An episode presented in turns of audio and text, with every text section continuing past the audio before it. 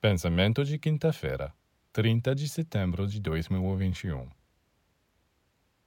Quanto mais o homem está ligado à fonte divina, mais ele se liga a trabalhadores celestes que vêm para ajudá-lo e apoiá-lo.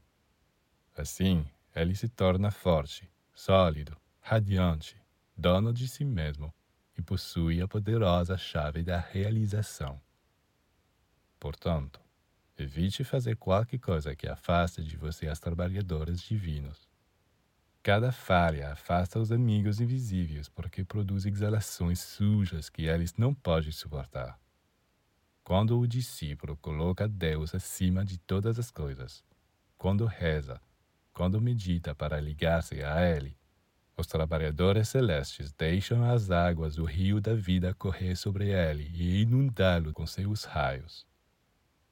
Se sua alma estivesse aberta para capturar estes raios de luz, você veria um mundo sublime aparecer diante de você, cheio de habitantes de todo o esplendor.